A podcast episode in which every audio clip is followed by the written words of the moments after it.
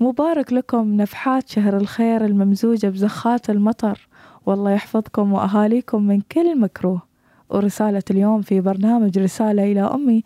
في الحقيقة ما راح تروح وتوصل للأم بس راح توصل للأم للمربية المعلمة والمحفزة والملهمة. راح توصل للي خذت دور الأب والأخ وكل من صادفهم في هالحياة. فبإمكان الأم إنها تحل بقوتها وصبرها محل أقرب الناس واللي نفقدهم في بعض محطات الحياة. وهذا اللي قاله ضيفنا اليوم خليل البلوشي. آه، خليل آه، بن خميس البلوشي. آه، إنسان المقام الأول وبعد ذلك أب لطفلين وشغال في مؤسسة خاصة وفي جانب الهواية أنا مسرحي عماني نشتغل المسرح من باب الهواية. وقد وربما أخوض المسرح في جميع تخصصاته كممثل ومخرج وكاتب. هذا بالمختصر المفيد عن خليل بلوشي ما شاء الله هواياتك متعددة ونجاحاتك متواصلة سواء كان في المجال المسرحي وحتى مجال عملك. يمكن يكون هذا يعني تخمين مني هو دعوة صادقة من والدة تحبك أو أن من ابن بار من لوالدته. فوصف لنا علاقتك مع الوالدة. والله آه، هذا السؤال صعب تسألين أي إنسان في الحقيقة علاقة الإنسان بالأم. يعني هي علاقة متجذرة هي العلاقة الأولى خليني أقول لك من نطفة إلى خروجك إلى هذه الدنيا. آه علاقة خليل بأمي أنا نوعا ما شوية مختلفة. آه كون أنا جيت للحياة وأبوي الله يرحمه توفى قبل ولادتي بشهور. فبالنسبه لي أنا أمي كانت هي أمي وأبوي في نفس الوقت يعني وهذا أيضا بحد ذاته آه، يضاعف مقدار المحبة والمعزة آه، للأم. علاقتي ربما مثل ما قلت في علاقة أي إنسان بأمه يعني وأنا ربما خليني أقول لك أعمق نوعا ما لانها تشكل لي الأم والأب واللي احتضنتني آه، أنا وأخواني بعد وفاة أبوي الله يرحمه أصغار أطفال آه، في الزمن اللي هو خلينا نقول لك منتصف الثمانينات الوقت اللي كان بعضنا في بدايات النهضة والتحديات لا زالت موجودة كثيرة في الحياة استطاعت هذه الام ان تحمل على عاتقها عائلة مكونة من خمسة أطفال ويعني ضحت بالكثير ضحت بشبابها يعني حتى لدرجة أنها بعد وفاة أبوي وهي في ريعان شبابها رفضت الزواج. على أساس انها تركز علي أنا وإخواني و... وتربينا طلعنا للحياة. فناصر إخواني يعني إخواني الحمد لله رب العالمين الحين كل حد في منصبه وكل حد في حياته ناجحين. كل الفضل لهذه الأم الأب يعني. الله يحفظك إن شاء الله لك ويجمعكم على الخير دائما خليل في مواقف ببالك حاضرة للحين وما تنساها مواقفك مع الوالدة. مواقف آه، يمكن هي صنعتك في كثير من الأحيان ترجع لها وتستلهم منها أو بشكل أو بلا واعي أنك تستفيد من هالمواقف اللي صارت بينك وبين الوالد. تتذكر شيء منها؟ هي مواقف ربما بشكل اليومي يعيشها. الإنسان من يظهر على ظهر الوجود هذا إلى أن يبلغ يعني الحلم مثل ما يقولوا وهو في كنف أمه وفي حضنها وبشكل يومي هو يصادف مواقف ويتعلم الكثير منها. هذا ما خاص لخليل هذا لكل شخص يعني ربى في كنف أمه. ربما صعب جدا السؤال طبعا. خليل تذكر أشياء مثلا لما كان لما كنت صغير مثلا إيش كانت تسوي معاكم تراجع لكم؟ هي متعلمة ما متعلمة؟ بتأثير العلم للشخص ما ما ينتهي في لحظتها بل يظل يرقى إلى يعني من المهد إلى اللحم. وهذا ربما أبرز شيء سوته أمي لي ولإخواني مثل ما عرفت أنا قلت لشرف ربما والدي الله يرحمه توفى في في منتصف الثمانينات. في الوقت اللي أغلب الناس اللي هم في عمر والدتي يعني كانت زوجة وفي بداية السبعينات قبل أن تحصل على نصيب من التعليم. والدي كان متعلم وكانت أمي تشوف أثر التعليم على أبوي هذا وهي غير متعلمة. آه لكن رغم ذلك كان كل تركيزها يصب في إن نحن آه نتعلم وضحت بأشياء كثيرة جدا لكي يعني نحن نأخذ آه نصيبنا من التعليم وتشجعنا. وأنا أقدر أقول لك فوق التشجيع وهذا هذا من الغريب عادة إن الإنسان فاقد الشيء لا يعطيه. وهي غير متعلمة يفترض يعني إدراكها لأهمية التعليم ما يكون بذاك المستوى. لكن حرص أمي وتشجيعها. يعني كانت تمنعني هذا اليوم. أنا أنا درست في الجامعة علم النفس التربوي. وكان من أسس العلم النفس التربوي هو التحفيز. والتحفيز هذا يصنع من الشخص ونحن نشاهد هذا كثير أنت لما تقنع شخص بشيء معين في النهاية ينجز يحققه من باب التحفيز. آه البرمجة العصبية كانت تمارسها والدتي معي بأن آه ستكون يوما ما تريد. بتنجح. انت بتصير انت بتصير انت بتصير رغم كل المحبطات رغم كل المعضلات انت بتصير. يعني ملت أذهاني أنا وأخواني بهذا الشيء. انت بتكون آه وحدك لأنك انت بتصير. وفعلا آه يعني هذا الشيء كان للأثر الإيجابي.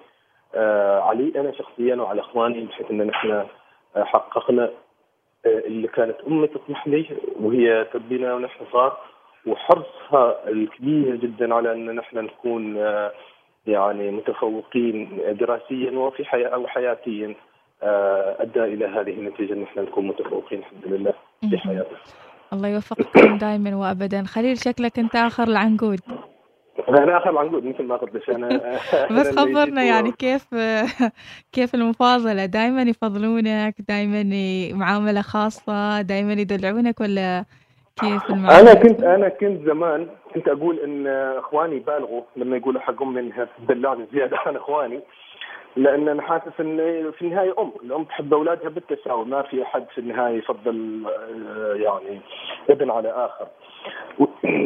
ولكن لما صرت أنا أب وأدركت إن دائما الطفل الأخير الطفل الأخير مش داخل العنقود يعني الطفل الصغير خلينا نقول.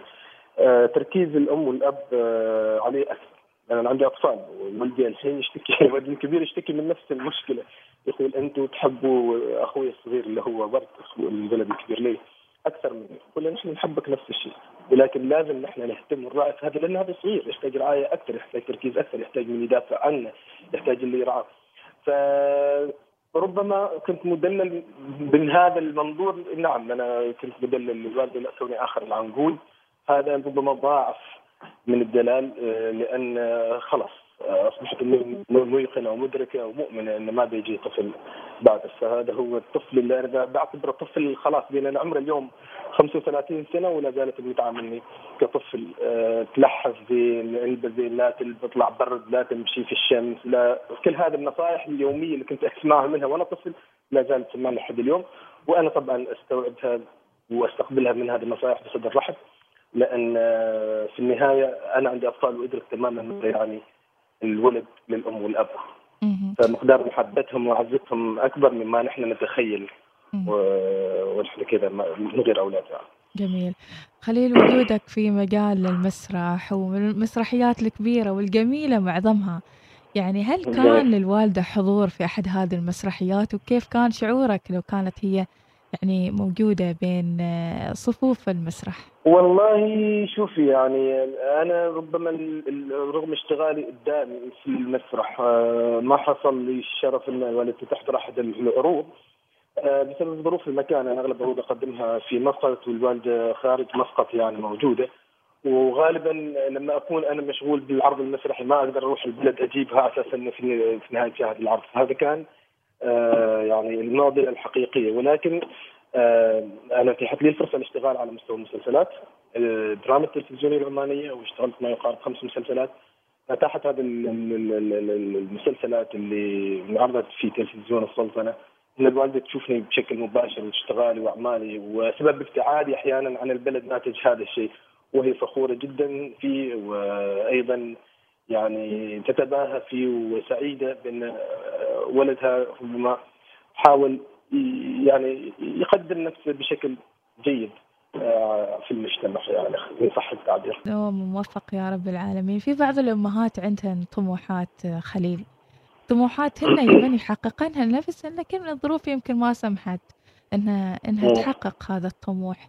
في طموح في بال الوالدة أنت تعرفه وتريد تساعدها أنها تحققه والله شوفي طموح الوالدة دائما أبدا كان أن تشوفنا نحن ناجحين أنا وإخواني الخمسة يعني ناجحين أنا إخواني الشر خمسة من توفى أبوي لكن أيضا واحد منهم يعني راح إلى دول رب بس إحنا باقيين أربعة الحين. آه كان هدفها في الحياة من بدايه من يوم أنا طلعت على الدنيا وبديت أسوي نحن نكون ناجحين ونكون يد واحدة ومتفقين وماشيين في الحياة صح. وأعتقد إن هذا هذا أقصى طموحها يعني بعد رضا الله إنها كونت ناس ناجحين في دنياها. وحققت هذا الطموح وهي ولله الحمد تعيش في هنا وسعادة الحين ناتج هذا الشيء ولله الحمد. الحمد لله عسى دوام إن شاء الله. خليل من خلال برنامجنا اليوم رسالة إلى أمي. كلمة حابة توجهها كلمة مباشرة. وافترض أن الوالدة الحين تسمعنا فإيش بتقولها؟ صدقيني أنا أقول لك إياها وهذا ما تفاخرا ولا تمننا ولا بالعكس. أنا كان دائما وأبدا في حياتي من السعي الأول من يوم حفظت العقل وأنا طفل صغير إنه أرضي أمي في كل أفعالي في كل تصرفاتي وأتوقع فعلا يعني أقصى شيء يمكن زعلت في أمي إني كسرت صحن في البيت. فاهمه أنا هذا أقصى شيء يمكن سويته زعلت أمي فيه. وطبعا هذا يمكن صار زمان. من 93 92 فسامحيني ما أنا كسرت صحن في سنة 92 هذا بعد شيء. هذا بعد شيء سويته يزعلها. يعني دائما أسعى إلى رضاها و وأقوم بما يرضيها ويرضي الله. يعني أتوقع. يعني على ما أظن. أن الحمد لله رب العالمين. هي راضيه دائما عني الحب لا يبادل إلا بالحب. والحب في النهاية أنا لو قلت حق أمي إن أنا أحبك أعتقد نفس الشيء هذا الكلام. ربما يمتد للجميع ما في أحد في الدنيا ما يحب امه أو أو ابوه آه فايضا هي كلمة من حرفين هي ربما تعبر عن أشياء كثيرة عن أفعال كثيرة. أكبر من ما إن نحن يتم وصفها فلذلك حتى كلمة الحب اختصرت في في حرفين وهذا أفضل شيء. لأنها تعبر عن أشياء كثيره أحبك. أقول حق امي أنا أحبك كثر ما تحبيني وأكثر. السلام هذا اللي ممكن أقول اياه عسى يا رب الله يحفظكم لبعض والله يبارك فيكم. الله يسعدكم. شكرا لك خليل وشكرا لسوالفك الحلوة. والله يحفظك. شكرا. شكرا بارك شكرا لك يا ناس شكرا على هذا التطيب ده وصراحة أنا يعني آه ربما أحاول قدر الإمكان ما أتكلم عن مواضيع عاطفية كذا أمام الملأ. كلهم يتفادون هالموضوع. ها؟ أقول معظمهم يتفادون الموضوع لكنه موضوع حساس يعني. حلو إن نلفت المواضيع العاطفية بشكل عام حساسة خليل البلوشي وناس كثيرين أكدوا إن معظم أحلام الأمهات وأكبرها إن تشوف أولادها ناجحين ومبسوطين. خلونا نشد حيلنا ونحقق لهن هالحلم. نشوفكم باكر مع ضيف جديد ورسالة جديدة. في أمان الله.